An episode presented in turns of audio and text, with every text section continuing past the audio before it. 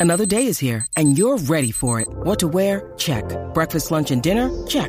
Planning for what's next and how to save for it? That's where Bank of America can help. For your financial to-dos, Bank of America has experts ready to help get you closer to your goals. Get started at one of our local financial centers or 24-7 in our mobile banking app. Find a location near you at bankofamerica.com slash talk to us. What would you like the power to do? Mobile banking requires downloading the app and is only available for select devices. Message and data rates may apply. Bank of America and a member FDIC. Disney, they do that. There's a there's a talk you get at the beginning where they're like, you know, check for reflections. Just don't take photos in the building. Mm. I used to work for Disney I mean, they too. gotta keep they gotta keep Frozen three under wraps somehow. Yeah, so counter's going, sites are connecting. We'll be live in about 20 seconds. Um, and we'll do the, the intro stuff for Albacon and then get into this awesome cyberpunk panel. Uh, questions are gonna be from that email. Yeah, yeah, we'll go over that. All right, here we go.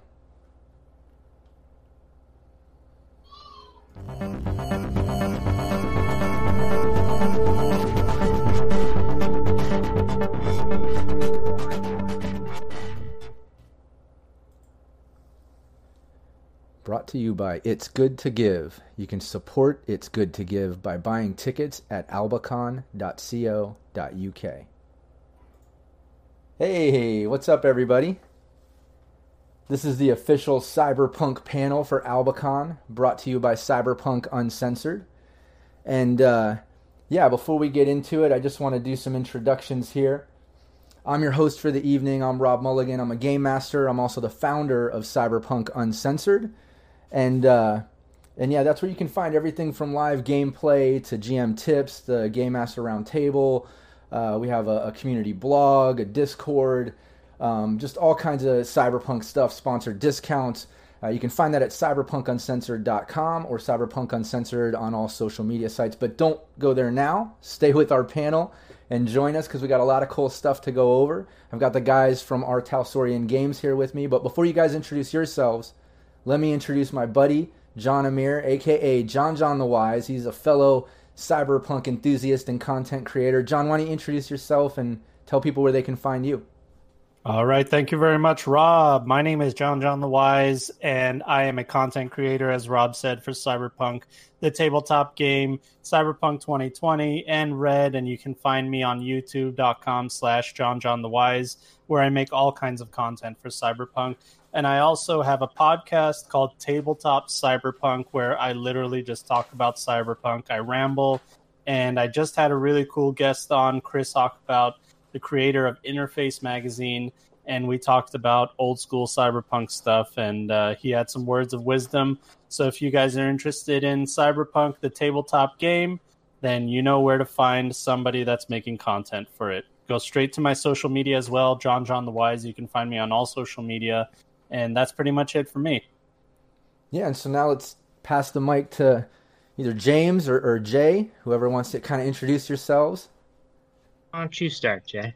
Sure. My name is Jay Gray. I am the media ambassador for Artels R. Talsorian Games. I am also a writer on Cyberpunk Red and the layout artist for that exact same product.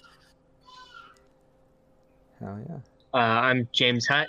I'm a game designer at R. Talsorian Games, and I design on both the uh, Cyberpunk and Witcher lines. And I did a fair, uh, I did a lot of work on this book. Oh yeah. the and- mayor of Balancetown. You forgot yeah. that title. Yeah, That's where he's mayor- sitting right now. Yeah. no, and first off, thanks so much for joining us. Um, we really appreciate you know you taking the time out, and same goes for everybody that's tuning into the live stream and or watching the video uh, with Albacon. And before we get into it, let me mention all proceeds for Albacon go to the charity Good to Give, which is basically helping little kids fight cancer. So it's a great charity. Show some support, go play some games, and do something good. It, it's a lot of fun. Um, but yeah, let's let's get into it. Um, before we get into Cyberpunk Red, and we definitely have different things we want to talk about there. Um, why don't you give a little background for maybe somebody that's tuning in or watching this that hasn't played Cyberpunk or doesn't really know about it? Give kind of a breakdown of exactly what Cyberpunk is. Cyberpunk is a game that might kill your character. Yeah, very true. That's the. I guess that's the uh, the short answer there, huh? Yeah, uh, Cyberpunk is a game uh, created first published in 19, I want to say 88, uh, in the first edition in a box set. Uh, at the time, most science fiction role playing games for high space opera or hard science fiction, uh, Traveller uh, and the like. Star Trek, uh, FASA had Star Trek around that t- time as well, uh, and Cyberpunk was the first game to really hit the the mean streets, the 20 minutes to the future, the the grim and gritty, uh, and you know obviously it, it's named after the genre from which it, it came, and it is exactly what it sounds like. It is your ability to play in a cyberpunk world. Uh, it's gone through a couple of editions since then. The most uh, famous up until recently is Cyberpunk 2020, which came out in 1990. Uh, I'm sure we, we, are confident Cyberpunk Red will will be the one everyone talks about after after it's published. And uh, you may have heard of a video game called Cyberpunk 2077 which is based on the cyberpunk role playing game and is in continuity, which means it is all the same timeline. Uh, our role playing game is background material for 2077, and 2077 is the official future of our role playing game. Well put. It's almost like you've well done this. Yeah, it's almost like you've said this before. This uh, this break. Yeah. That's why I let him do it. Yeah, yeah. Yeah. Yeah. Yep. No, we're, we're currently working on Cyberpunk Red, which is the new edition. It takes place in 2045, what we call the time of the red, the tail end of the time of the red, um, which is smack dab in the middle between 2020, uh, the previous mentioned edition, and the video game 2077. Uh, the whole idea uh, behind it, beyond the fact that you know, we're making a new edition because we've learned something about uh, the game in 30 years of playing it and watching people play it is uh, we want to tell the story of how the world gets from 2020 to 2077. Yeah, no, and and I should add, you know, I definitely want to get into the environments and things because it's one of the most interesting things about Red that I love is just how crazy it just changed from 2020 just how abrupt the the Lauren storyline went you know post fourth corporate war with the the pocket nuke going off and just everything changing. The nuclear fallout the skies are red now it's finally getting back. I mean it's just so cool and i want to talk about all that.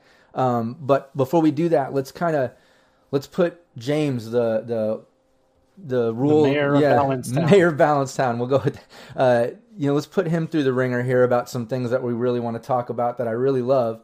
Um, first, I want to kind of get into the changes. Uh, anybody familiar with 2020? Um, one of the things that's so popular is the life path stuff. It's, it's it's awesome. It's fun, and you guys have maintained that with Red. Um, but you've also expanded that. You extend extended the life paths with individual roles and stuff, as well as extended role abilities. So if you kind of maybe talk about that a little bit, that'd be awesome. Anything that you can say about that stuff, obviously. Sounds good. Well, I'll just start with life path because it's how your character, you know, you start fleshing them out as a real person in this like awesomely grounded physical world uh, you get to role play in. Uh, Life Path was amazing when we first did it. It's still amazing. I think there will not be an RTAL uh, product without Life Path in my lifetime. Um, I don't know. I don't. I think that's going nowhere. Uh, uh, but uh, here, of all, our, of all our lines, only two games do not have life paths. Oh wow! And one is teenagers, and the other is Falkenstein. Oh, okay. remake them, they get life paths. Falkenstein will have a life path if we remake them. if, if, James is on the on the docket, it's gonna um, have a life path. yeah. So, um, but you're right. Uh, the big um, the big update to life path this time is you get to run a life path. Who are you? And then you get to run a life path about what you do, like what's your job. Um, yes, you have this role, but what type of fixer are you? Um, this is really exciting for Corpse um, because you get a little bit more um, detailing on what type of corporation you work for, which tends to make all the difference when uh, you're named after it, right? Oh, yeah. If you're an exec at Biotechnica, um, you're going to have a different character. And if you're an exec at Continental Brands, uh, managing a potted meat brand or something, Right. Uh, what made you guys decide to extend uh, the life path to specific roles and to give them their own ability to tell a, a further story uh, according to what occupation they have. What made you guys think that you needed to go in that direction? So the really simple answer to this is it's a more of a good thing situation. Like you can never have too much of a good thing. In this case, more life path just ended up being better. Uh, we tried it with it, and we were like, "Yeah, this is better. Let's put it in." Uh, Mike spearheaded that, and everybody else just went like, "Yeah, well, that's awesome. Of course. Can we get more?" Yeah. No, Yeah, most and- and definitely. Uh, yeah, part part of it is we want to flesh out roles too, because in the past, um, you know, you're you're a rocker boy. What does that mean? And you know, I sing songs, and now you know, you know, you, you can use LifePath to know where you put your music out, what kind of venues you play. You know, did you have a band? If you did have a band and you don't have a band anymore, why don't you have a band anymore? Um, and it just it, it makes you it makes what you are feel more like part of your character and not just a mechanic. Yeah, I was gonna say it's it, like James was saying. It, it's it's helpful. It's it's more.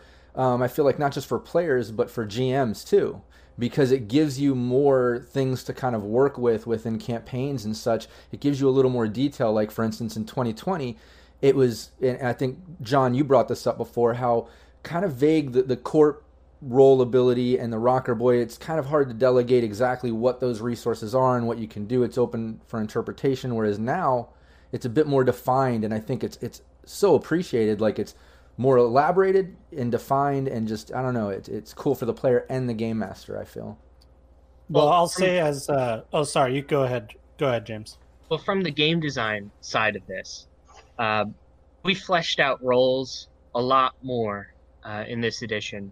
Um, so they all play uniquely, and they'll change the way you play the character, like they should.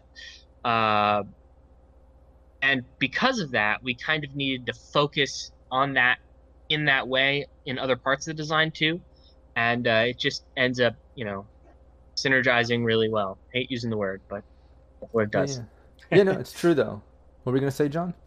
Oh well, what I was gonna say is, uh, as somebody that was introduced to 2020 back in the day, the first thing that I loved about the game was the life path system, because me and my buddy we sat down, we rolled some dice, and by the time we ended creating my character, before we even started the game, we had a story with my character. There was an entire story, head to toe, siblings, enemies, allies, anything. And we could just sit there and talk about my character for three four hours without even rolling dice and playing the game. And so when you guys came to red and had to revisit that you guys essentially have done the exact same thing but given a new modern look and really just laser focused on creating that specific story for the specific character with the extended life path and roll roll uh, life path stuff we we should we should mention that you have the you have the rules. yeah yeah we Oh, have yeah any, sorry. anybody watching people will think you're clairvoyant. Yeah, no, yeah, know. yeah, we, yeah. We have we, the- we have given out the rules to a couple of uh, a couple of actual play groups we're on good terms with, yeah, yeah. including both groups here. yeah, we we have the Rob and I have the honor of having the uh, core rules. Uh, well, you know, not the beta, we should say, yeah yeah because there there's still some surprises apparently, and I'm excited for those surprises. But yeah yeah, No, no. so yeah, I was going to add too, uh, you know, when it comes to that life path stuff that I love uh, with Cyberpunk, and, and so well put, John. Like it definitely is like that. I, I can still remember some of those discussions when I was a kid playing because you can just see it because it's so elaborate and just in detail, and now even more so. But I feel like Cyberpunk gives great session zero. I always love saying that because it's just it's true. Like you can always have a really good session zero with Cyberpunk where it's like almost uh, a, a, a movie or something or scripture reading or talking about. You know, like it's it's great. So I, I love that about it. Yeah, I, I think life paths. It's, it's, session zero is fun too because if you all if you all get together, you do your life paths at the same time. You can start saying, "Oh, you did that thing," so it makes sense. And I see that I did this thing, and I can see where our backgrounds connect with each other. And you can do maybe do a little bit of weaving too if you all Oh, I do it love it. together. Yeah, that's Oh, the yeah, best. that's- that's the best exactly part. what I do. Yeah, it's the best part. Session zero, you know, everyone just you know talks about their characters, and then you kind of figure out how they all work together and know each other or whatever. So then when you head up into session one, it's already making sense, and you have that world established. And like Cyberpunk is so great for that. It's awesome. But um, and you know what? Um, sorry to cut you off, but no, no. a lot of uh, a lot of GMs out there, they're always worried about will these players take my plot hook? If I create this plot hook, will they want to do the thing that I want them to do?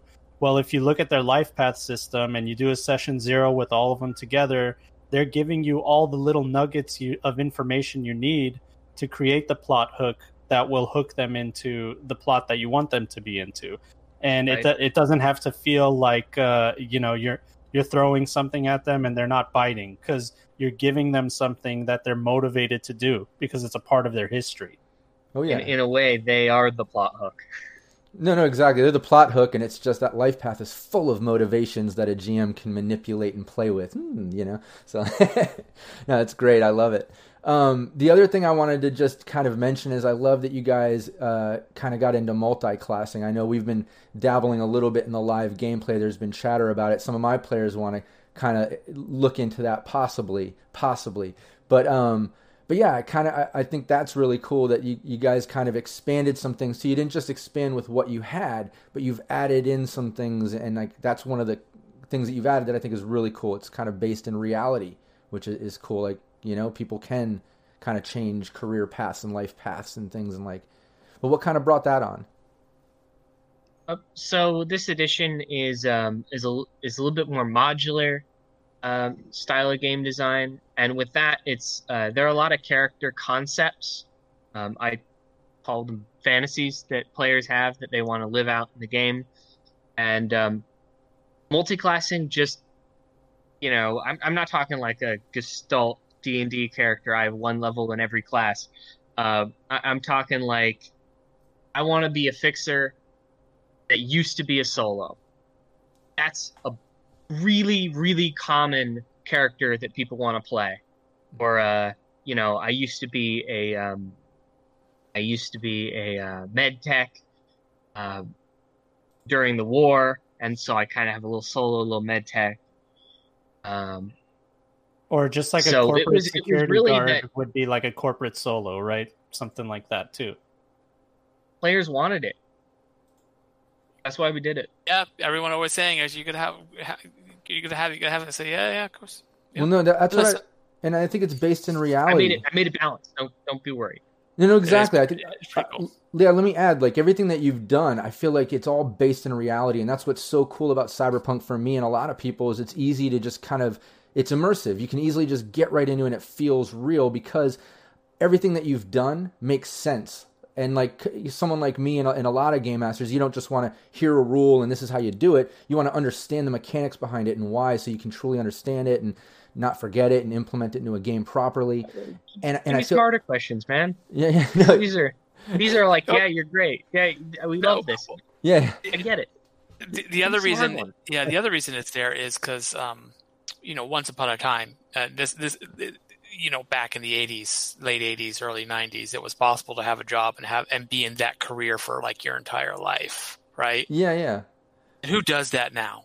Right. No exactly even if you wanted to do it could you do it? So you know that's also just a reflection of the way the world's changed. No exactly. And i think but i like i said i think it's it's based in a reality that's just so um understand understandable or however you want to want to put it relatable uh, to reality that it's just it's it's a great concept to drop in there and I think it's cool the way that you did it.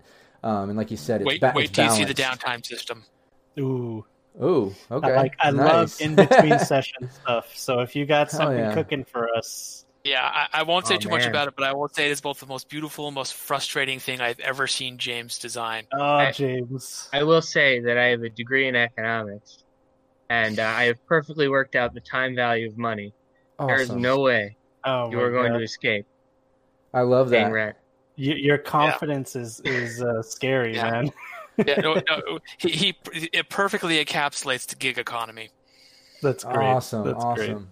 I wanted to ask you, James. Uh, so obviously, you guys, you know, this is a 30 year old game, Cyberpunk 2020, and um, we're now going into a modern era. You guys have to modernize the rules and you did a really good job as uh, as a fan, I can tell you, you did it. I've said it a million times already, but I wanted to know what did you guys look at for modernizing the rules as far as 2020 goes? And when I looked at 2020 as a, as a book, it's more open for whatever you want. You can power play, you can have 10 in every stat, 10 in every skill. You can do whatever you want. And there was even stuff in there that probably had no business being in a core rule book because it was way too overpowered. But when I'm looking at the red core rule book, I'm looking at where you guys have taken a different approach where you're like, hey, if you're if you're making a character at character creation, it needs to be like this and I'm wondering why you guys decided to do it that way. Uh, well, as a really simple answer uh, here, and it's that you cannot be everything to all people. Step one, and two, um, you can't balance something that has a million different variables, um, at least from the gate, you know.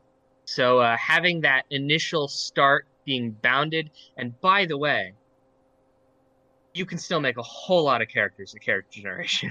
Yeah. Uh, it is uh, it is incredibly versatile.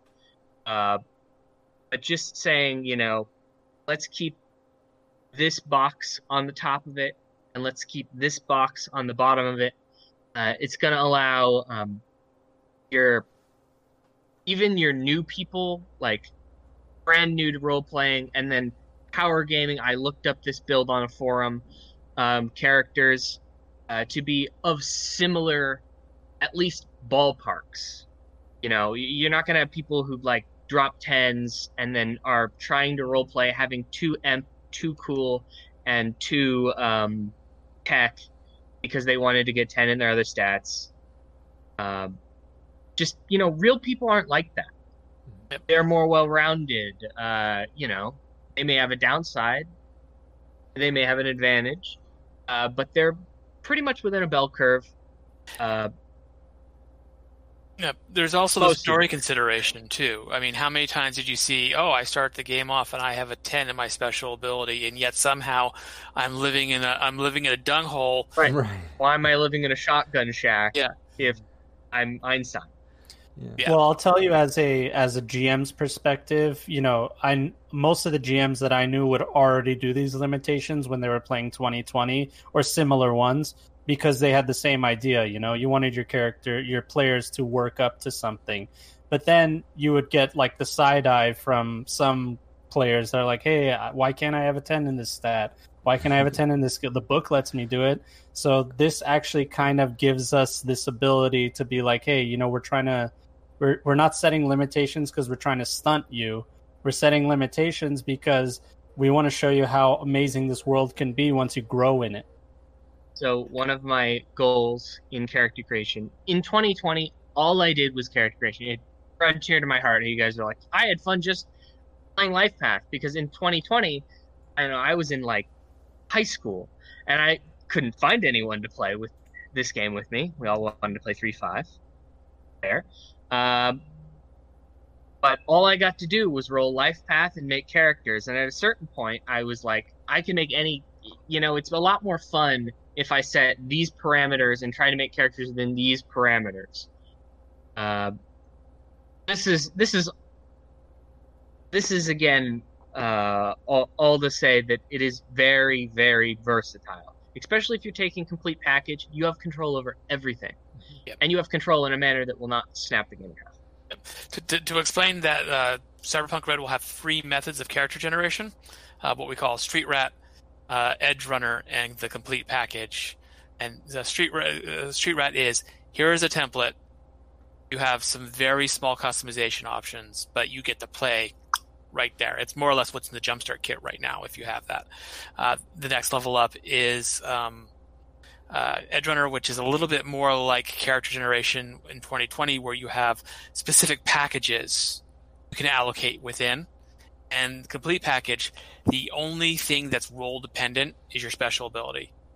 Beyond that, you could be a rocker boy who can't play an instrument. You can be a solo who can't shoot a gun. It is your choice. The only thing you have to do is there is a small package of basic skills. Everybody has to have a two in. Like you, you got to have it too in Streetwise because you go outside and Right. You gotta know, and you give you some languages too. Yeah, 'Cause no, I, Yeah, I, yeah. that I- would be weird for you not to have. I you know, love that I- about it. Yeah, I love that I you love have that. the base skills because every human can like you know I feel like everybody can at least walk on their tippy toes a little and try to be a little stealthier. They at least know how to like throw a punch a little bit or like you said streetwise or something like. There's certain things I feel that are just like base human stuff, e- even though it's a little, you know, just like a, a little bit of skill. But it, I, I love that it, there is that sort of base line on certain things, Yep. anyways. Since we're talking about this, I did make sure uh, that if you want to not have a session zero, if you want to say everybody go roll characters and then show up to session uh, one with your characters, you can say very easily, like in a group text, like, "Here's the, we're doing the recommended start. We're not doing group start," and then everybody can do it. And since there's no roll stat, sorry, there is a roll stat, but I, assuming this text message would say build complete package characters, uh, nobody can like fudge a dice roll or something in their life path uh, to, you know, be friends with, you know, uh, The, the, the secret inheritor of Johnny Like, Silverhand's the fortune. secret handed. Yeah. Yeah. right. And that's why I got the Malorian. Yeah, yeah. free. You tell a buddy in 2020 to go roll a character sheet, and he comes back and he's like, "Hey, I got lucky. I, I got three new skills. I got a new mentor. I got, you know." and, and so- is that is something we should we should mention is that the life path. This is I, I'm calling it smoothing, has been smoothed out so that the, the big thing is the, the the yearly life events are no longer there because that would happen. You get the one person who was just has the worst luck and got nothing but losses, which leads to great role play, but um, puts them in a severe disadvantage. The guy who the person who got you know nothing but big wins and ended up with an extra ten thousand dollars to spend because of it, and you know, uh, all the mentors, all the friends, and uh, and just was feeling left out. So what I'm Yeah. saying is, you can go to a convention, and people can bring starting characters, and that's gonna be okay. That's true. There's no reason you shouldn't be able to bring a character you just made to any convention and sit down at the table, unless it is a character that just does not fit in the adventure mold. Like, oh, here's my here's my uh, here's my high rider, and we're in a nomad adventure, and Right, right. a I'm in rover there. space. Yeah. But beyond that, yeah, no, it is. And It's not the same as say that we're not doing we're we're not on the level of Pathfinder or D and D organized play either. This is still a system that has a lot of room for interpretation and thought.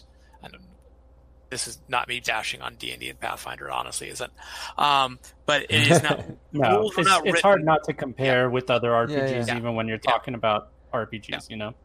rules were not written to cover every possible situation and tell you exactly what to do no matter what happens. The rules were written with the assumption that your table is your table and it's different from my table and it's different from, you know, the table down the street if you're lucky to have neighbors who game.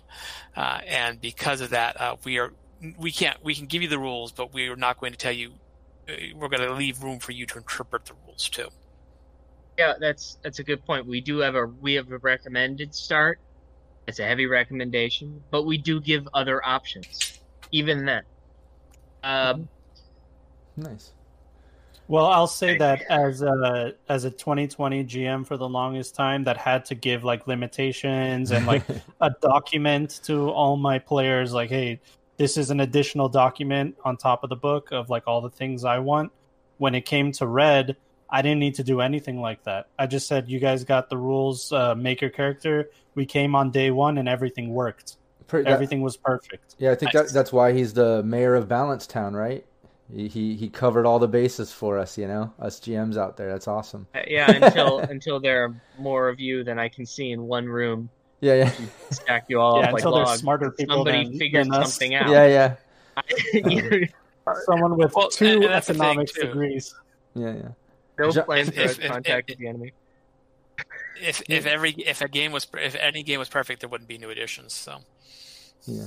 No, exactly. And one, you know, speaking of, uh, you know, other RPGs and stuff, one of the things you've kind of worked into this is is the new system as far as HP uh, versus how. What do you want to explain? Kind of what's what you know the changes there and what brought that on.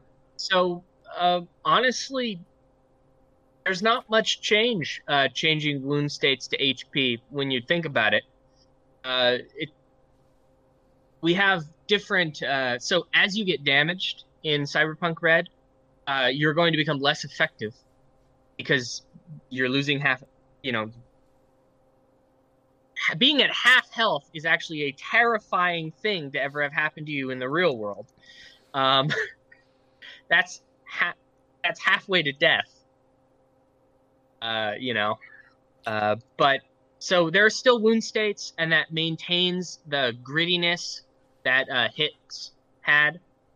Um, but tracking HP is a standard in gaming, and uh, it's there because it keeps turns short. And uh, the shorter everybody else's turn is, the faster it's your turn. Yeah, yeah, and let me, and let me add to just real quick for people that were uh, apprehensive at this because I see a lot of people talk about you know there's people that prefer or dislike like whatever the new system. You have worked in a way where you know the the body mods and all the the things that were extra crunchy in 2020 are kind of worked into that chart where you've combined body and and will to kind of make it work with this HP. So just everybody out there, don't worry, it's kind of built in now. It's not just gone, it's but it's kind of built in and more streamlined. Uh, am I correct in that thinking? Yeah, Mike. Mike is fond of saying that uh, the truth is that Cyberpunk 2020 and Cyberpunk the original edition they, they always had hit points. It's just we we did some weird math with the body type modifier so that uh, to, to to work around the concept of varying hit points. Uh, so now, of course, you, hit points vary depending on your will and your body. And every in 2020, everyone had the same hit points that were just a track of boxes, but the body type modifier was a secret nudge nudge wink wink math trick to uh, that did the exact same thing. We just removed it and, and said, yeah, we're we're not pretending anymore. Yeah. Yeah. No, I love the way Oh. you guys did it. Plus, James James Cody and Mike wrote some really cool critical wounds. Oh yeah, I love Yes. the critical Yeah, wounds. so so you got the wound states you're going down as you get lower and lower in health, uh, based on your max. So, uh, and then you've got critical injuries uh, that are really easy to track because you trigger one whenever you do a ranged or melee attack, and the dice you roll, you get boxcars. So two sevens anywhere in the dice you're rolling, which is Sixes. Sixes, yeah. If Six. you get sevens on the D10 as uh, D6, James, you're really good. Yeah, that's. Wait, I'm confused. two sixes, boxcars. Got it. Got it. Two sixes. All right, we're back. There we go. yeah, no, you, you seven-sided dice down here, Two si- non-Euclidean. two sixes, two sixes, and you will get. Or, or there are some special cases where you can inflict critical wounds through aim shots, martial arts, and running, running, running being rammed into by a car. Yeah, I was gonna say Yeah. car Uh, we uh, we reuse the chart the chart a lot uh, as keywords to keep everything uh, tight and on one page, um, which I am very happy about. Yeah. Jay, thank you. Yeah, two pages, but it still looks good. By the way, I. I was hoping I could ask you guys this question without going into the exact mechanics about it, but auto fire was one of those things that before Red came out, me and my buddy, we were sitting down, we were like, dude, what are they gonna do? Like, how is this gonna work? We're trying to like figure out like how would we do it. And uh, I'm a fan of the way you guys did it, and I'm wondering what made you guys decide to tackle it in such a way. Something needed to change. If, if you Uh, you know those websites that have the little cl- the word clouds and the words that get searched more have the bigger words. If you were to do a word cloud of uh, people talking about house rules for uh, Cyberpunk 2020, autofire would probably be the single biggest word in the word cloud. So Not net running. okay, sorry, after net yeah, running. yeah. I was gonna say we gotta we gotta get into net running too, and I think that's Yeah, the big. so- Yeah, no, it it had to be a change, and they came up with a really good change. oh yeah, no, I think it's awesome. I'm very happy with how it works. In like the sort of meta of gameplay, it fits a very specific uh, role. Uh, there are reasons to not use auto fire, as well as reasons to use auto fire, uh, which is exciting.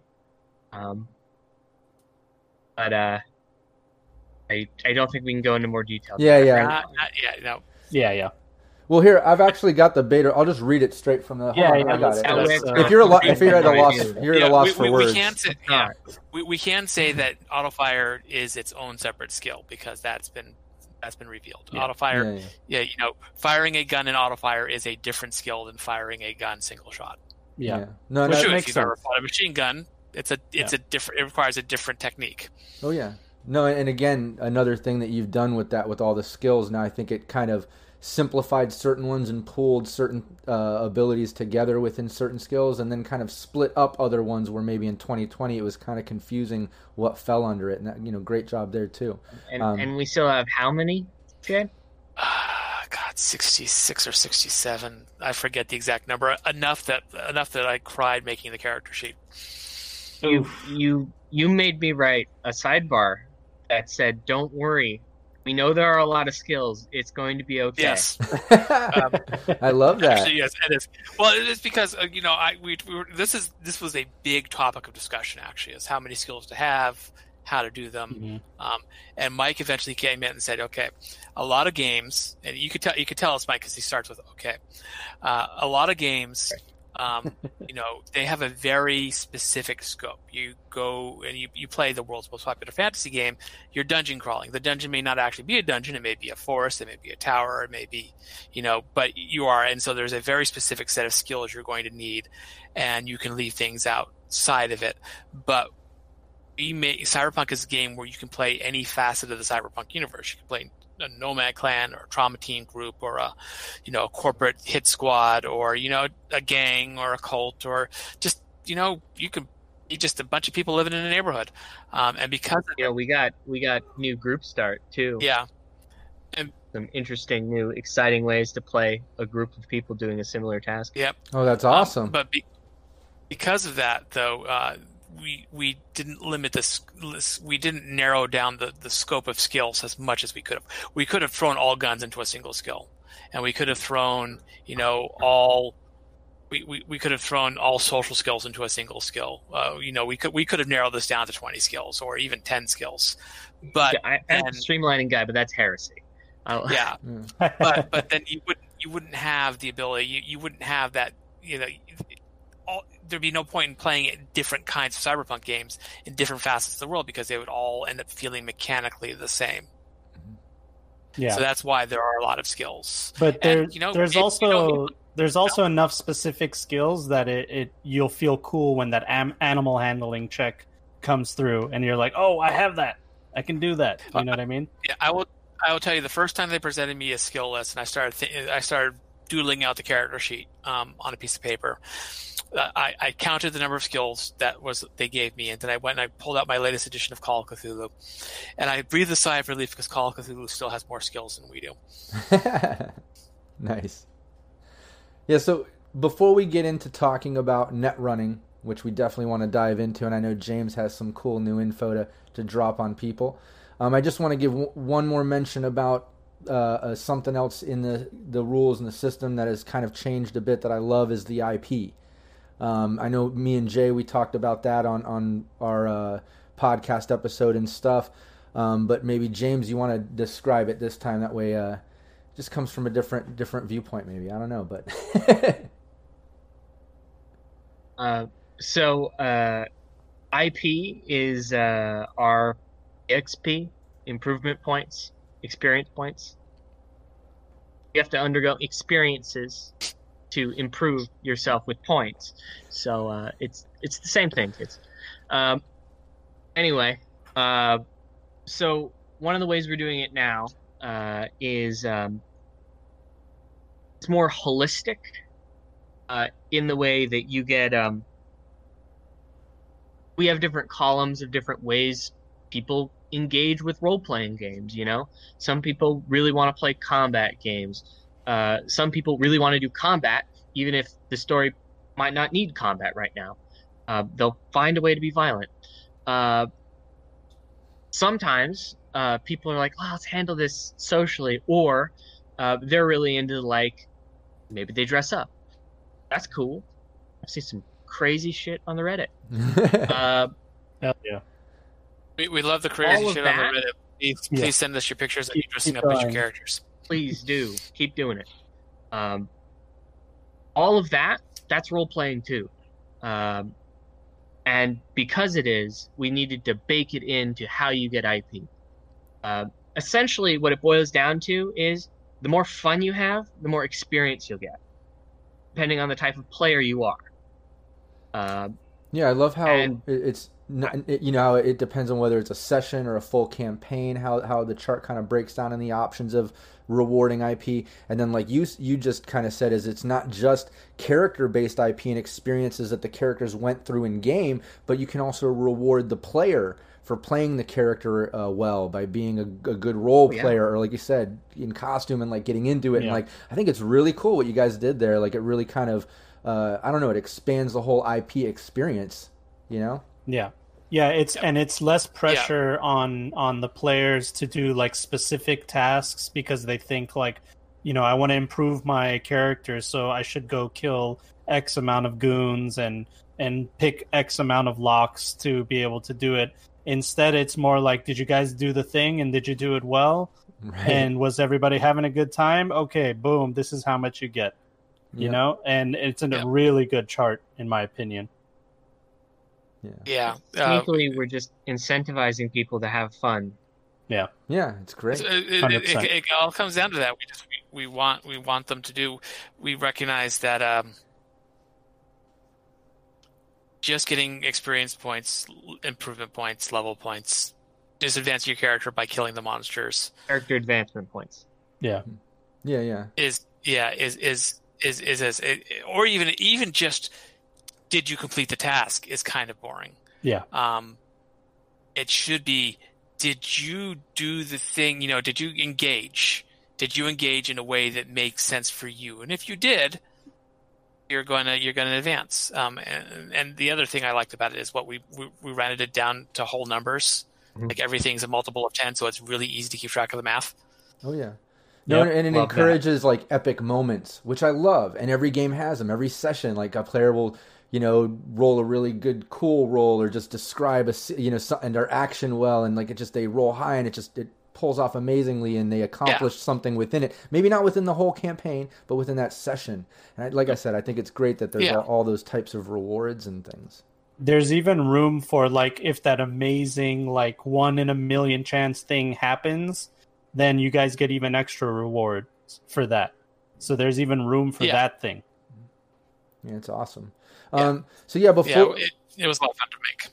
Yeah, but before uh, you know we get into some of the environments and things, I just want to dabble in and get more just casual on, on just the style, which I think can be a, a short conversation, but something I want to get into on a couple things.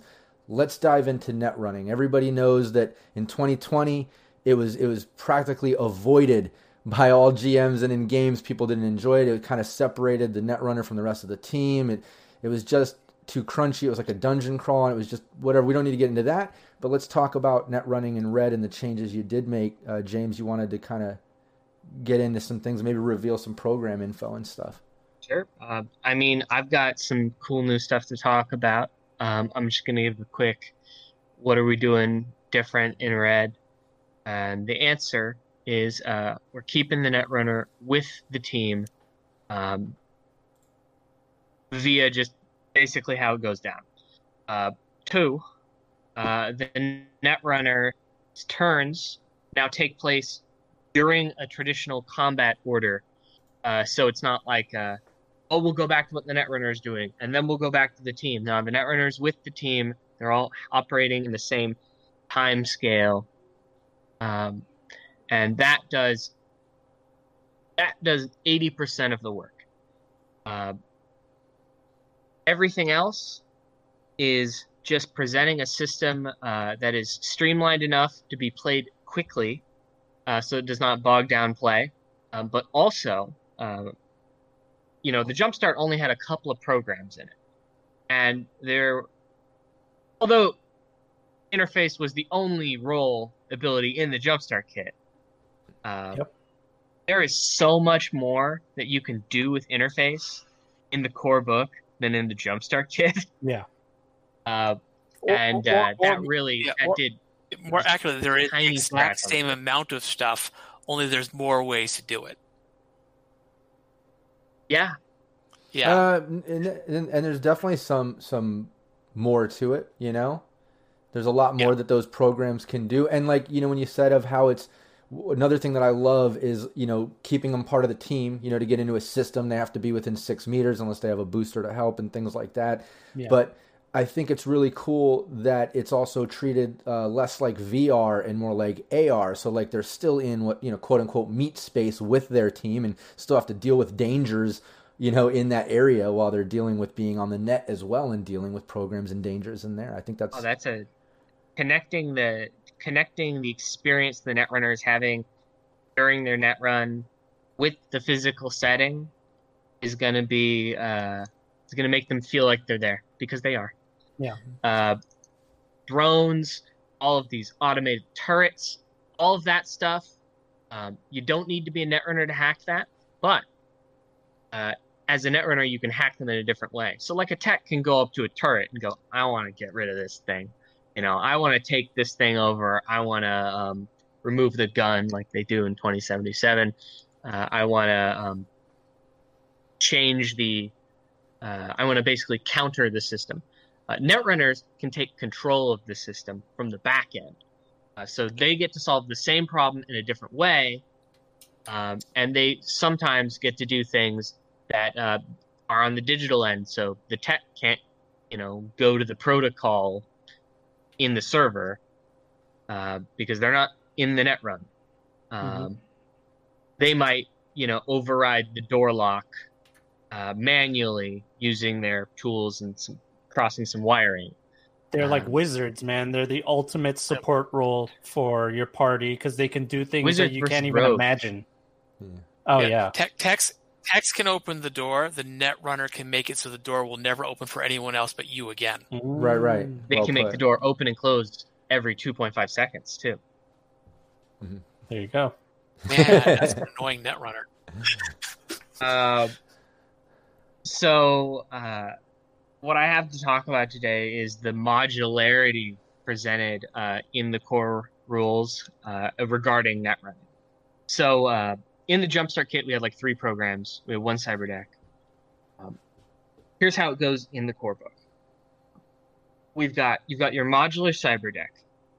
Um, it has a certain number of slots in it, and um, depending on how much cash you you know parcel out for this purchase um, if you're if you you know if you don't have that much cash you're gonna have a less less space to work with. But um you should be able to find the money somehow in that city. I, I don't care how you uh anyway uh in this in these slots you're putting in programs. Uh you can also put in hardware. Um, and they both fight for the same space. Some hardware uh, takes up multiple slots, and some programs, notably Black Ice, take up multiple slots. So you're deciding between um, versatility of more smaller programs or power uh, of having. I just want to run Black Ice. I want to run Hellhounds. They're great. Uh, they reoccur every turn. Um, so, how do you get more of these slots? What else can you do with these slots? Um, and what types of things can I actually put in them? Because just me talking about slots, it's not very, it's not very interesting. Yeah. Um, fair enough. Slots, not an interesting topic. Uh, so the programs uh, get to impact uh, more than just damage. Um, there are programs that destroy other programs. Uh, there are programs that can knock an opponent netrunner out of the net run to sort of force them to do what we call an unsafe jack out, which is when you don't use a net action to jack out, but you just walk outside the Bluetooth range of the access point. Um,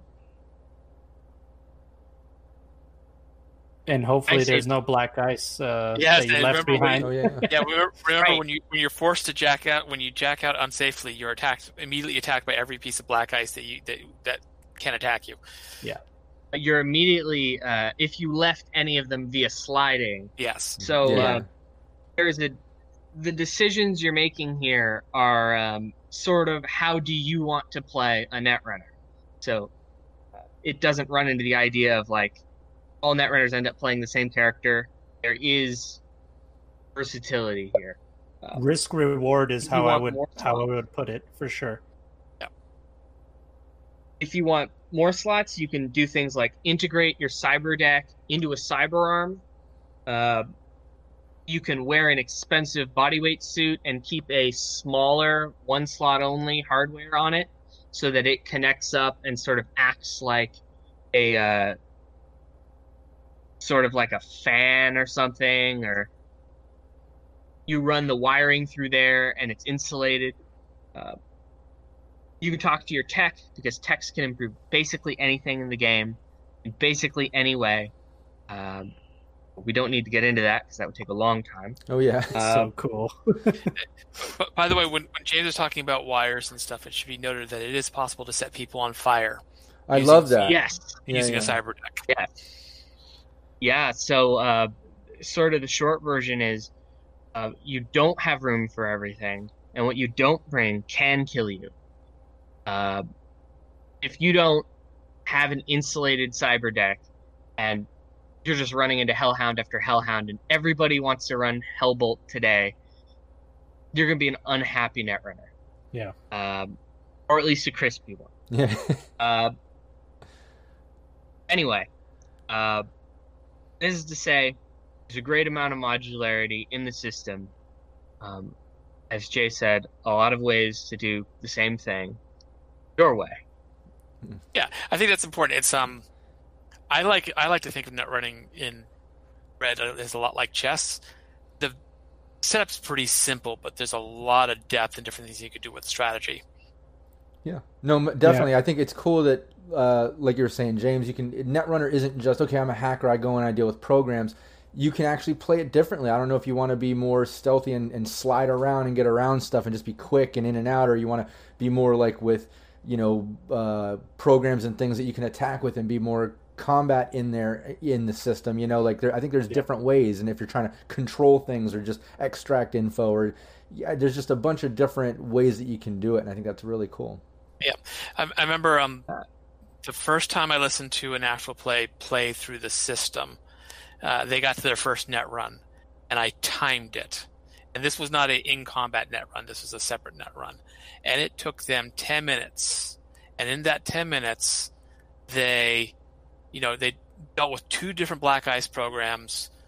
Uh, I think like two passwords and a control node. Yeah. And you know, ten minutes is. N- I mean, it sounds like a lot of time, but it's really not a lot of time. It's the amount of time right. like your face has going going to schmooze the bartender to get them to give you the key to the back room, or mm-hmm. the the thief has to uh, to sneak down the corridor to figure out if they can open the door or not. It, it's spotlight time and I was really happy because you know that's what we're going for. And in combat, it goes. It, Netrunners have more actions than uh, everyone else inside the net, mm-hmm. but they go so fast. Yeah. That yeah. it feel that that happens in roughly the same time as as a regular shooting action.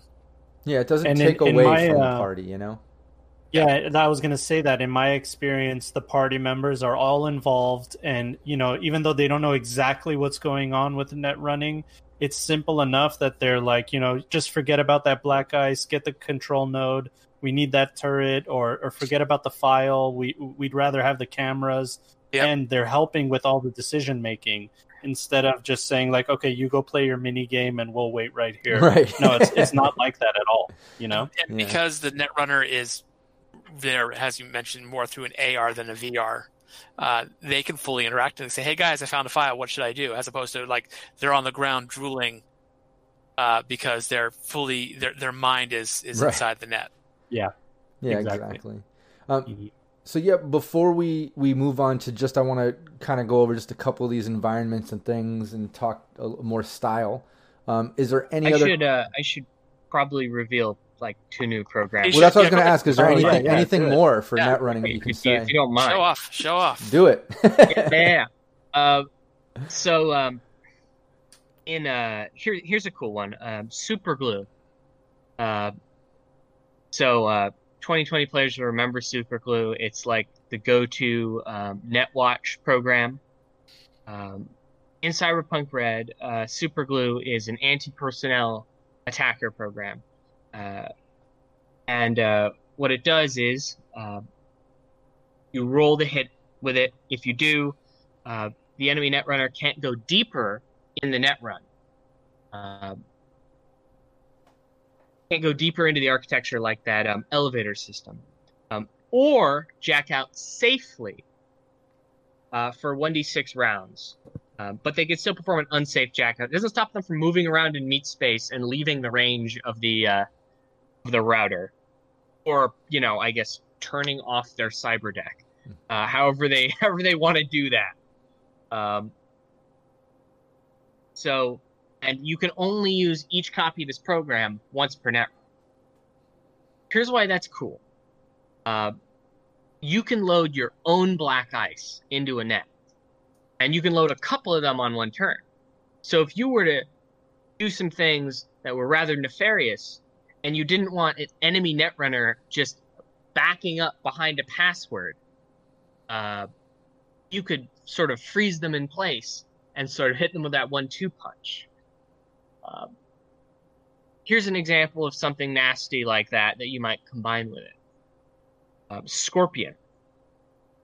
Uh, Scorpion is an anti-personnel black ice.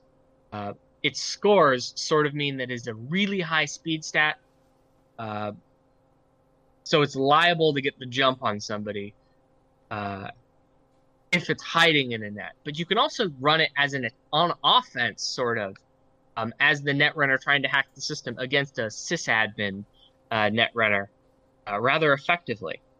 Um, what it does is it lowers their move score um, if it hits, like in the real world. Um, meaning, if you can't move, it's really hard to get out of the range of an access point to safely jack out or unsafely jack out. Which, which means No, Oh, I think we're lo- We lost him. oh no, Oh no, he's there. I'm back, you're back. Hey, but I get cut Uh, off. you were telling us No, about right, uh, right there. You got hit by you, you got hit by a scorpion and it slowed you down a Yeah, little. that's what scorpion glue combination. Yeah. yeah, Yeah, you hit them with that scorpion glue, and then you know all that acting up after shooting you and and you know playing around. Ah, that's So they, done. ca- they can't slide away from your black ice. They can't jack out. They can't unsafely jack out. yeah. They just have to sit sit there and fight while you pound on them, or or they pound on you you. can run like Liche or something to drain their stats while they can't move. Mm. Yeah, there's some nasty It- programs, it man. That as a GM, even I'm like, oof, when am I gonna bring this in and, and not be an asshole? Yeah, we had a, we had a session So- recently like that where our, our net runner his his move went all the way down to like one or something like that, and the other players had to kind of carry him around until until that hour passed or whatever, so he could get back to normal. Wow. Thanks, like- James. Weekend at Bernie. Yeah, Yeah, uh, there are and there are little combos like that all throughout uh, the different programs. So, uh, you know, maybe you want to build the deck just to try to do that combo. Maybe you want to build one just in case there is that sysadmin because you want to run those anti-personnel programs instead of a bunch of swords um, to deal with black ice. Um, maybe you buy a cheaper one just to load with stuff just in case. yeah. Keep it in your back pocket. Hmm. Anyway. Yep. That's it. No no more programs you can reveal, or is that? Oh, that's a. There are a lot more, but oh, yeah. yeah. they'll There get are. those. That, that pretty was soon. great though. I'm, I'm I'm glad you did, man. And we really appreciate that. I know everybody watching probably appreciates that. It's a lot of fun to kind of get you know parts of things to come, and it's exciting. Um, and yeah, I, I I know that uh, you know Jay, you're on a later time zone. You guys are a little bit ahead, so talk some more. Okay, cool. I don't want to push it too far, but I did kind of want to talk about, um, you know, some of the style and the environments and stuff because it's rarely talked about. I know you, you can't reveal too much lore. It's matching up with 2077, and we can't get too much into details, but maybe just at least some of the environment styles and vibes. Like, for instance, I I've, was watching some live gameplay from Cody uh, and and a couple others, and mentioning the hot zone. Right, so there's this hot zone that used to be the corporate zone um, now that is all destroyed and it's rubble. And I guess you can still go down in it and explore, and you can go multiple layers underground within it. But it is a hot zone. You have to wear like you know the whole hazmat suit, radiation suits, or whatever. Um, and that's the gist that I'm getting out of the gameplay. But what more can you talk about as far as the hot zone? There's a bar in it. uh, there are a couple. There are a couple streets that you can you can drive through it on the edges. Ah. Um, Nice. But yes, no, there, there there is a there is a popular booster gang bar uh, right on the edge of the hot zone, technically in it, but not so far in it that you're dealing with radiation regularly. Now, the hot zone is exactly what it sounds like. It is the what used to be the corporate center, um, in the center of the more or less in the center of uh, of um, uh, Night City. yeah, the center of the Yeah, center of Night City, it's- though, right? Yeah, it, it, yeah, it's complicated. It's complicated because it's in center of old Night City because Night City is bigger geographically than it used to be because it used because it's kind of by 2045 and 2077 it's absorbed its suburbs. Um, in the same way that Oh. New York used to be, you know, just one place, and then it started absorbing its boroughs. Uh, so, uh, but the hot zone is is a relatively large area still, but in 2045, uh, it- and it's not just, you know, some places are radioactive and some aren't, and it's the GM will get to decide. Oh, well, they're just on the edge; they don't have to worry about wearing a, a, a hazmat suit there. Um, but on the other hand, that area is still all crumbled, and the roads are all ruined, and the buildings are. But you know what's in that center? That center, the old banks, the old med centers, the old Mm. corporate centers. There is a lot of good treasure there, if you if you're willing to risk it, and so that's why you got the scavers. Um, you know, in 2077, you see the scavers scavenging people, but in 2045, they're scavenging the hot zone. Nice. No, I love it. I love that description because I, I love that red just seems so like dirty and raw and gritty and just has a lot of potential because every it's like rebuilding and coming up, but it's to me feels extra dangerous because everyone's coming up and trying to find a spot in the city and make a name for themselves. Plus, there's all these elements like this, like the hot zone. You know, before it would be like the combat zone, and now it's like Yep. you have all that. Oh no, combat zones. Yeah, I love that. Yeah, that, that was my next thing on the list. I wanted I wanted to talk about though is the combat zone in, in the red because that's Yep. obviously you know a big Yeah, our of combat zones a lot more prevalent now in the red timeline than they were in Um, 2020. There, there is. It, it, we, we, um, yeah. It, it's a fair amount of Night City is technically classified as a combat as a combat zone. Oh boy. Um, uh, not, it's clawed back from where it was. Um, and the thing is, is even the places that aren't qual- qualified, because I think what some of the, uh, some of the, some of the, some of the outskirts, co- uh, James, are also, it, we say their, their threat rating, their security level, uh, vacillates depending where you are between combat zone threat level and uh, moderate threat le- level. So, we'll show you some combat zones, and if you want there to be more, you can put them wherever you want because pretty much it can happen pretty much anywhere in Night City, um, with one major exception, which is the executive zone.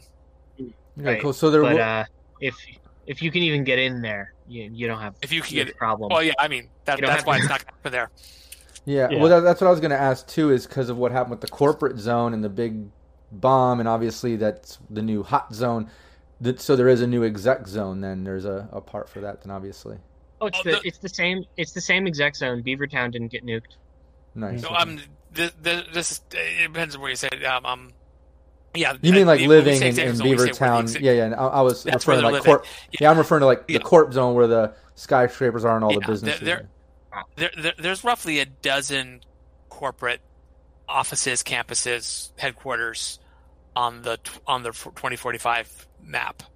Um, they're all there. Um, they they are not all centered in one place the way they used to be, okay, that that's what I was Uh, wondering. but they are there. This way, So- if one of them gets nuked, Yes, Yeah, then yeah. yeah. fine. They all they all want to they- stay I I away wouldn't from. want to be next to any of them either. I, I think there's only I build my next yeah. office outside of the city. Yeah, yeah. I think there are only two corps that are within spitting distance of each other um, on the map, and when you find out who they are, th- those of you who have 2020 lore knowledge will laugh your butts off. Oh boy. But they really are in spitting distance of each other. Yes, they, they That's spit on each awesome. other I'm quite often. Probably tested it. Yes, Nice. I'm excited. Um, Yeah, no, th- Cool. there is a map. Uh, it has been worked out. There are there's there's like f- over forty locations detailed on it. Um, not not to the Night City sourcebook level of detail, Right. but a, a good amount of information to give you a good concept of what is in that space and what it's used for. And you know, there's a surprising. There's a hotel. There's still a hotel operative. You know, operating. There's a bank. Of course, there's a bank. There's always going to be a bank. There's a city hall. You know, it is not a post-Holocaust world. Uh, this is a city that is rebuilding, not a city that is destroyed. Exactly. That's what I love about it. Is it's and it's it's like it seems like that perfect balance of just rebuilding, so you still have that danger. You know, it's really Yeah. cool. Um, and we mentioned you know the combat zones and and the potential there for more and placing them and things. That brings me to like the police presence. I'm curious, like, is it still like they avoid the combat zone, or are they strictly kind of focused on exec zones where they're living, and then the, the, the different corp areas like private security hired? Or how are, how is the police presence in Red? It's complicated. Uh, there is a police presence. There is a, there is an NCPD. There is a citywide police force. So we should say that uh, the, the police force and the fire force. Um, there's only a few services that are actually citywide, as in they are employed by the city as opposed to employed by districts or neighborhoods within the city. At the same time, yeah, um, the police still don't go into the combat zone because why bother, right? Uh, they don't care. Uh, they will go up to the edge. They'll even go a little further in if they feel the need to, but unless they really want to or have a real good reason, they're going to avoid it. Um, so what happens is you have, uh, and then the police themselves, they're still rebuilding. Uh, they don't have the manpower or the equipment that they used to have. So you're going to have a lot of uh, a patchwork of security services and uh, various groups, uh, neighborhoods, districts still have their own security forces, private forces that they either you know put together like a, a militia uh, to patrol Mhm. the neighborhood, or they put together or, or they hired uh, a, a security service uh, to come in and uh, patrol the neighborhood, or maybe they hired you, the edge runners who are playing this So game. depending to patrol their depending where you guys are uh, are doing your crimes or doing the things that you're doing, there's a different security force that's there, whether they're the NCPD or or a private Yeah. corporate uh security group that was hired by Night City to take care of that area, or et, et cetera, right? Yeah, if you're near Petrochem's headquarters, you're probably not dealing with NCPD. You're probably dealing with the Petrochem, Petrochem Defense Force. Um, beyond that, that is not to say there's not what you would call interdepartmental cooperation. Um, for example, if you are a lawman and you call for backup, and you are nowhere, and you are a lawman that is a corporate cop, and you call for backup, um, and you are not in a anywhere near where your corporate security forces would normally be, the local law will come and help you. They'll just send a bill to your corporation later. Ooh. Right, right. I love that. they might not the, they might not send the whole cavalry to help you. They'll send like you know a, Yeah. a squad car or Yes. two or Hey, Yeah. depending on who's calling. Exactly. Yeah. uh, So so you know the security the security situation in um in uh in, it's, it's sort of like looking at uh, Europe in world, right before World War One, where there's just this whole balkanized set of alliances, Mhm. and uh, it it is enough that you will have to deal with. So, chances are wherever you are, there is some kind of law. Uh, if you're near the nomad camps, they'll have their law. If you're near uh, if you're near the corp headquarters, they'll have their law. And uh, NCPD is still out there, and you never know when they're going to show up, or you never know. Maybe the state ranger is going to show up. Yeah. Nice. No, I love that. and So, I love so that- there's, there's yeah, there's enough law that you still can't just go. I mean, if you're in a combat zone, maybe, but you can't just go Right. shooting out any place you want no, exactly. in the middle of yeah. in the middle of the glen.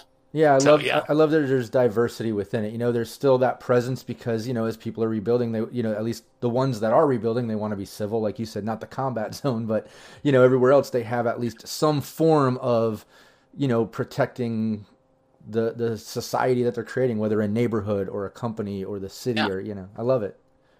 Even in the combat zone, it kind of depends on where you are. There's Well, going to be places in the combat zone. Yeah, the gangs will do. You know, the gangs will protect their neighborhood because it's you know they want to. That's where they keep their stuff. Their Yeah. stuff's getting Guardian destroyed. They don't want to. Yeah, There's going to be there's going to be communities trying to make a life in mm-hmm. those areas. You know, all those people that got crowded out of the city, they've got to go somewhere eventually, right? And we know, looking at the 2077 map, that eventually a lot of places that were probably combat zones in 2045 aren't by 2077. Now, Nice. gentrification happens in Night City just like it does in the real world. Yeah. No, so it definitely seems yeah by 2077 it's like getting pushed out, you know, just like the real world, you know. but yeah, the the uh, Yeah. the last what's that? Yeah, in fact, in fact, Pacifica is a much better place in 2045 than it is in 2077. Um, depending on who you are, I, I suppose, uh, or your perspective. Yeah, that was the uh, more upper class that I guess lost funding and such. Is that what it was? Or, or am I thinking of a Uh, it different was- uh, it was- district? I can't go into too much detail, but yeah, 20 is specific, 2077 Pacifica is a failed uh, attempt to create a entertainment district. Nice. Okay. So they ran out of money halfway through remaking it, making a new Vegas essentially, and they said, "Oh well, we're gonna leave," and all the people they brought in to build it got stuck there. Yeah, it's great. Um, yeah, unless there's any other question, John, I just wanted to kind of go over uh, night market versus midnight market. If you can just get, you know, as as much as you can, give some detail about how those work and, and what you can find there in, in Please. red. Oh, you can you can find two pages worth of stuff in a night market. Uh, Mo- what should we tell them, James? more, please. Oh, maybe we uh cut this one. Well, we'll, say, we'll, All right. well, we don't have to. Figure it out. Yeah, we don't buy have the to. book. yeah. we'll, we'll say I hate to be Debbie Downer. Yeah, I mean, night markets are where you get stuff in the time of the red. They're not the only place you get stuff. For example, you can go to your local Oasis convenience store, and you can get, uh, you know, you could get kibble, and and and, and uh, what what's the cola, James? Uh, Trinity Cola. Trinity cola, um, and you can you can get you know you can probably get some pre-pack, and you could probably you know pick up. You, you, could probably actually live out an Oasis. Not a very great life, but you could probably Right. live out an Oasis. You could probably pick up toilet paper there. Um, Mhm. but you're not going to be there's a lot you're still not going to be able to find uh, a night market happens whenever a fixture gets enough stuff to sell when a fixer or a group of fixers who work together get enough stuff they basically throw open a flea market for um, night hence being a night market they try to sell as much as possible and then they shut down again before they get busted by the law or who, mm-hmm. or the local gang or you know before basically anyone can take the stuff from them or arrest them for selling stuff without permits or whatever the situation is. And it's can be a little random because it is not, oh, the fixer is opening, you know, and here is the stall where you buy food and here is a stall where you buy electronics and here is a stall where you buy books.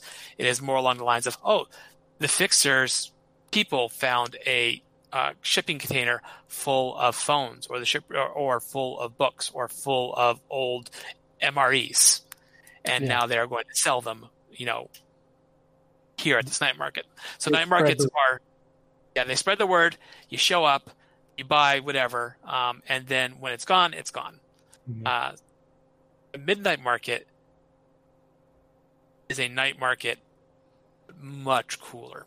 Uh, midnight market's where you get the nat. The, the, the, there's not much that's illegal in Night City, really. No one cares. You know, if you have an uh, you have an assault rifle, it's probably legal for you to buy it. Technically speaking, you should probably register it with the local authorities. But unless you're in a really high security zone, they're not going to check.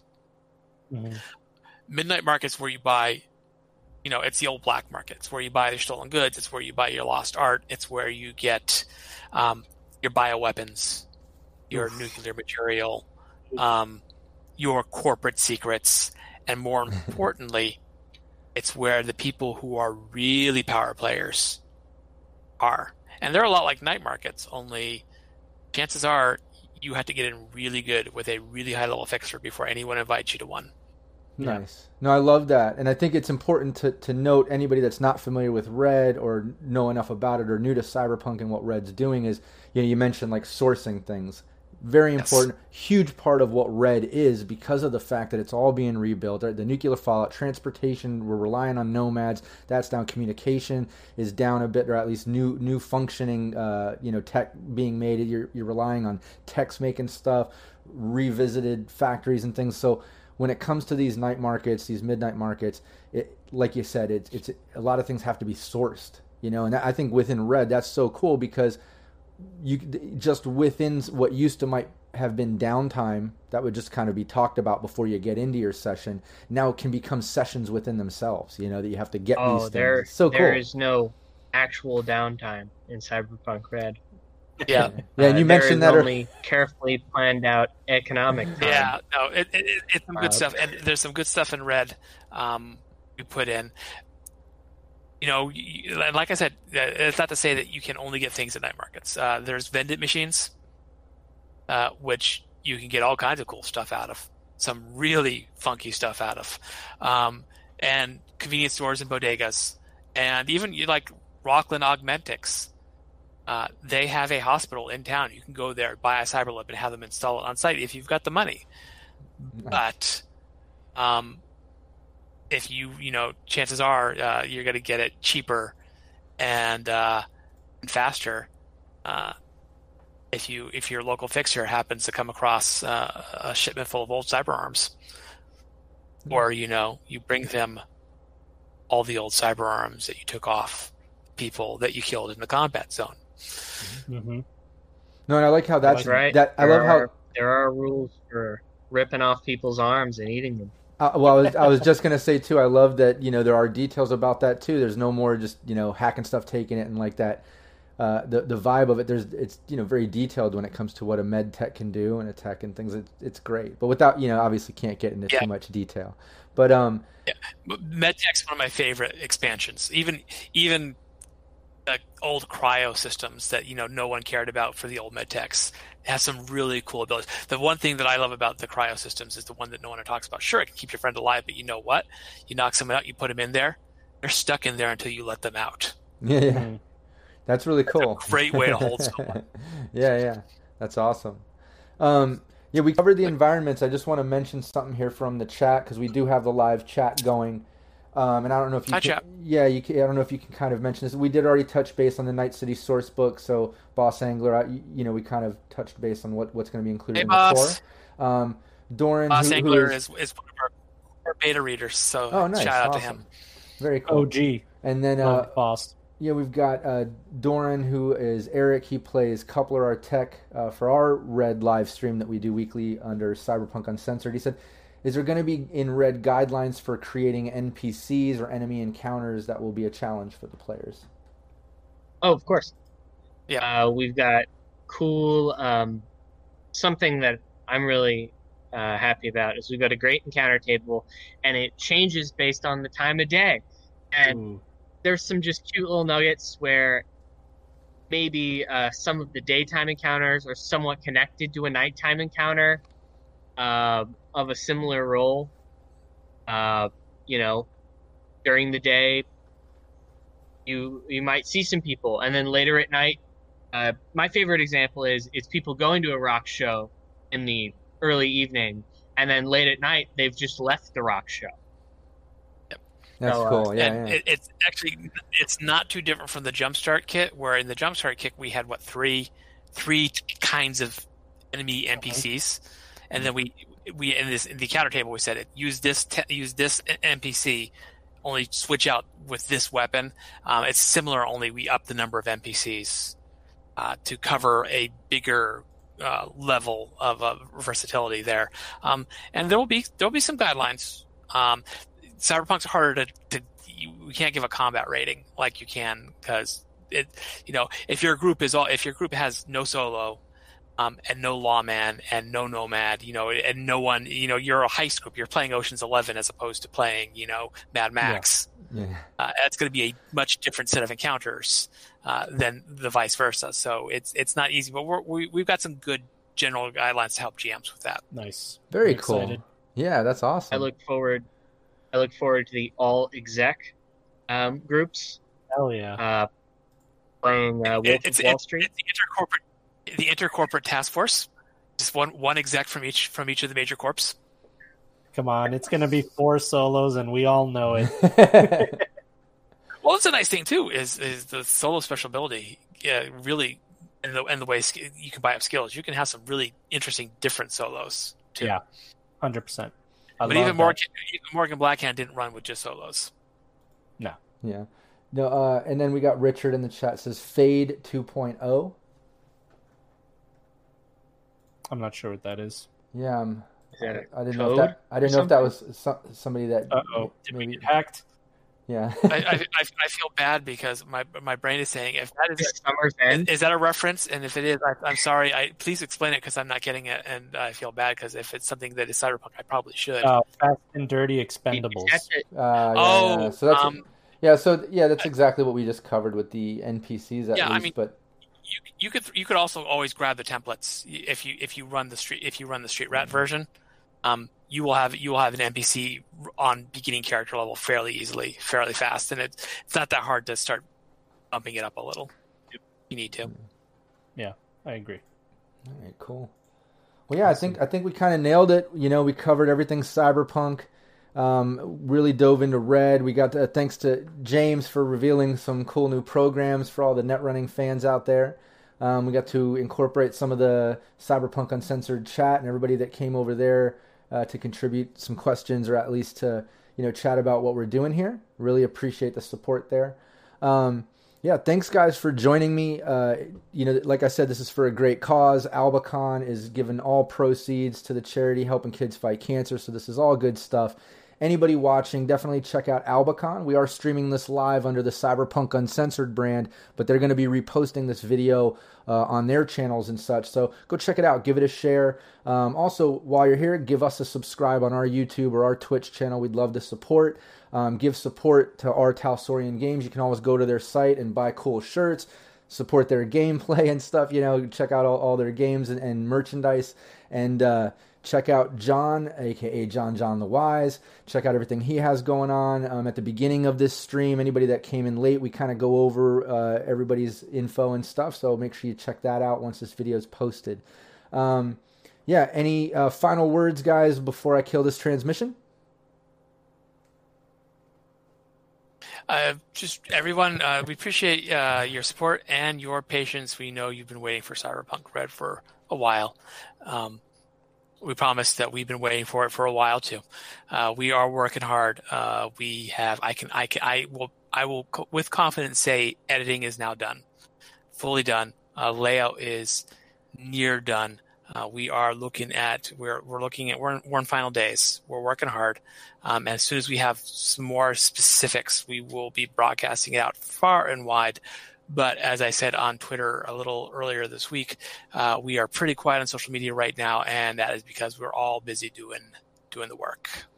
Hey, thanks so much for bringing that up. I, I wasn't going to ask because I know you guys get asked all the time, you know, about the delays and matching lore with 2077, everything you've been doing to make the game as good as it can be and release it properly. Um, you know, I wasn't even going to ask. I'm patient. I'm excited for it. But thanks for bringing it up because I know a lot of people are very excited about it and anxious, and they, you know, they want to ask. And that's a great update to know that, uh, you know, you've got everything kind of locked in. You're just working on layout and such. That's that's exciting. That's really cool. Yeah, yeah. nothing's ever done until the uh, until the file the, and the file goes to the printer, and even then, it's not technically done because uh, you never know. But we are we're, in a good place, uh, and even and it's weird uh, with twenty seven stuff. There there was last minute stuff. There was less little last minute. It's like, oh, well, what about this? What about that? And what was this person wearing? Uh, so you never know. But we're we're getting close, and that's why you know we don't we also don't release early, and we are very careful about saying that you guys have the beta rules because things change. Uh, things will change to the last minute because we'll say, "Oh, we'll go through and go, oh, oh, wow, we forgot this," or "Oh, we need to rewrite this sentence," or "Hey,